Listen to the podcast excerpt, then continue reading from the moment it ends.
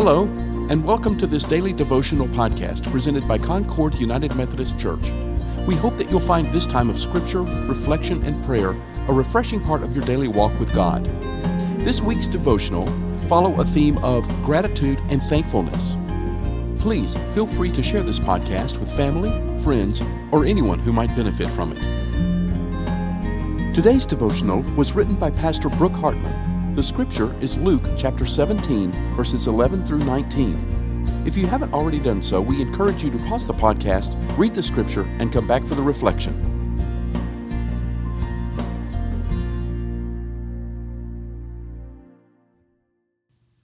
Roy Larson got around town in a wheelchair.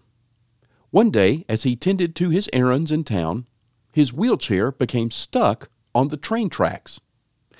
It is almost like a scene out of a movie because as soon as he was stuck, the gates began to close. A train was coming. Roy attempted to get himself unstuck, yet he was unable.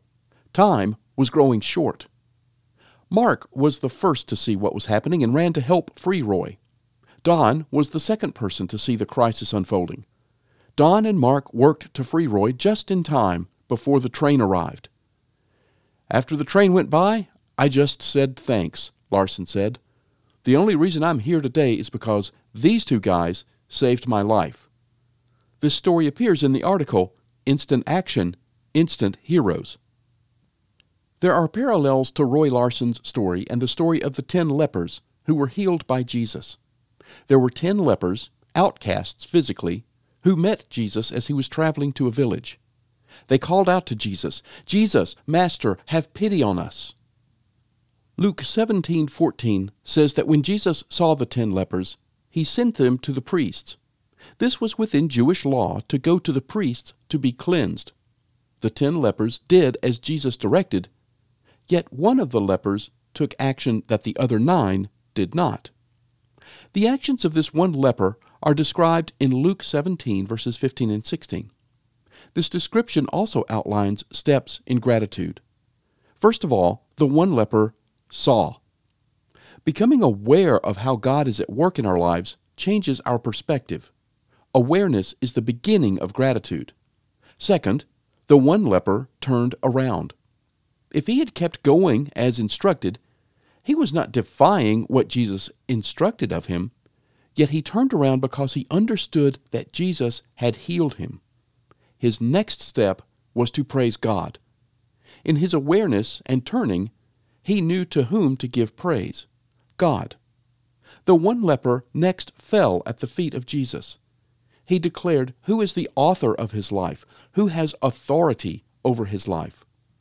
The position of gratitude is surrender, just as the one leper demonstrated. Lastly, the one leper gave thanks to Jesus. The one leper's life was changed, and he gave thanks to whom had changed everything. The story of the one leper returning speaks across generations to us this week, a week in which we focus on giving thanks. Truthfully, giving thanks is not limited to a week or a day. Giving thanks is a way of being for those who have seen how Jesus changes our lives. Gratitude is a way of being that begins when we become aware of how God is working in our lives in the midst of our realities. We need to turn to Jesus, praise God, fall at the feet of Jesus and give thanks. May we prayerfully become aware and take the next steps in gratitude. Let us pray. O Lord, our rock and redeemer, we give thanks for who you are. Thank you that first you see us. We seek to become more aware of the subtle and obvious ways that you are at work in our lives, even when it doesn't feel like it. May we have eyes to see. May we turn to you May we give you praise. May we fall at your feet and give you thanks each day as a way of being. In Jesus' name, Amen.